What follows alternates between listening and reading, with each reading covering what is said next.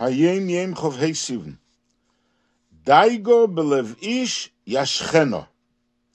The Posik in Mishlei says, if a person has worry in his heart, he should suppress it. V'omru Razal Shnei Pirushim. And our sages in the Gemara interpret this in two ways.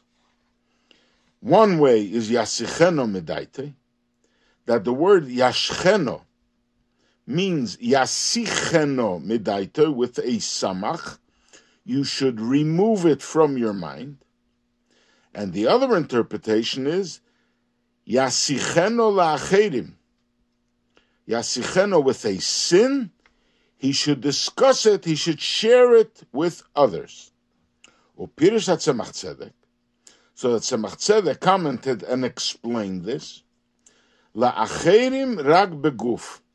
When you say discuss it with others, it is referring to others who are only others in the bodily sense, meaning they are in a separate body from you.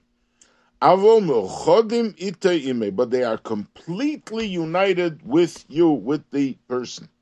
They are sensitive to his concerns and they empathize with him.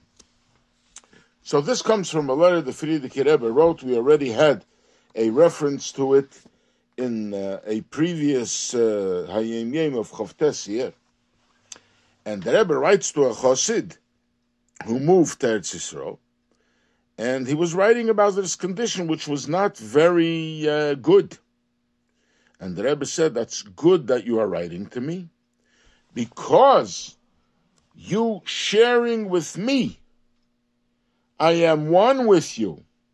I feel you, and I'm concerned about you, and I am sure, and I pray that from here on your situation will improve.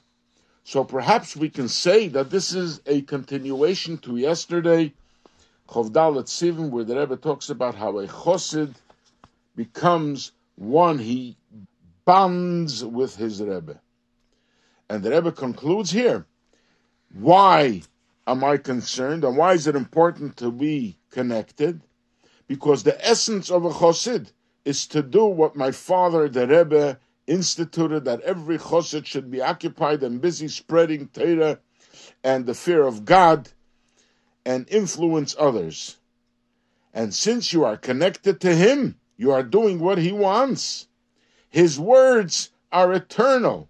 And regardless of where He is, He will always pray for you, even when he's elevated and he goes higher and higher in the lofty worlds, still he will remember you and pray for you that you should have all good.